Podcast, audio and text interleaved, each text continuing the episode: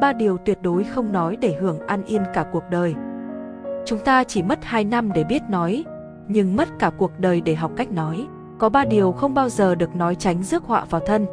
Điều thứ nhất, không nói xấu sau lưng người khác. Tôi nguyện không nói lỗi lầm của những người khác. Đây là một trong những lời nguyện của Bồ Tát. Ai cũng có câu chuyện của riêng mình, lý do của riêng mình. Nếu bạn chưa thực sự hiểu thì tốt nhất chớ nên đánh giá. Ngược lại, cũng đừng quá bận tâm khi ai đó nói xấu mình.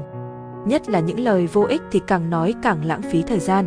Nói lời ác nghiệt khiến người khác tổn thương, càng nói nhiều lại càng hại mình hại người, còn nói lời xấu xa sau lưng người khác thì càng nói, bạn càng khiến mọi người xa lánh mình.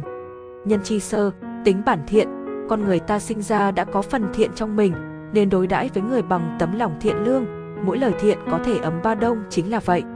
Học ăn học nói, học gói học mờ, mỗi người chúng ta phải biết cách để kiểm soát lời nói của mình khi nói chuyện với người khác, cho nên để chủ đề cuộc nói chuyện biến thành cuộc nói xấu, đầu tống người không có mặt ở đó, bằng chuyện nói xấu người khác ra làm quà. Ở đời luôn có luật nhân quả, đừng nói xấu hay làm chuyện hại người, chính bạn chứ không phải ai khác sẽ phải gánh nghiệp của mình. Khi ta đang nói xấu người khác chính là ta đang tạo tác nhân cho người khác nói xấu mình. Nói xấu người khác cũng chính là bỏ lỡ cơ hội để yêu thương. Đừng để mình có cách nói chuyện khiến khẩu nghiệp chất chồng. Điều thứ hai, không nói lời ngông cuồng. Đức Phật có dạy rằng, sống khiêm tốn mới là đỉnh cao của trí tuệ, còn tự cao tự đại chính là thất bại lớn nhất của đời người.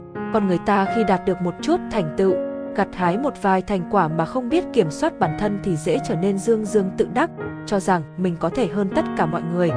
Người tự buông lời ngông cuồng cũng chính là ta tự mình đi lạc vào trong màn sương mù mờ ảo nhưng chẳng thể tìm thấy phương hướng cho mình.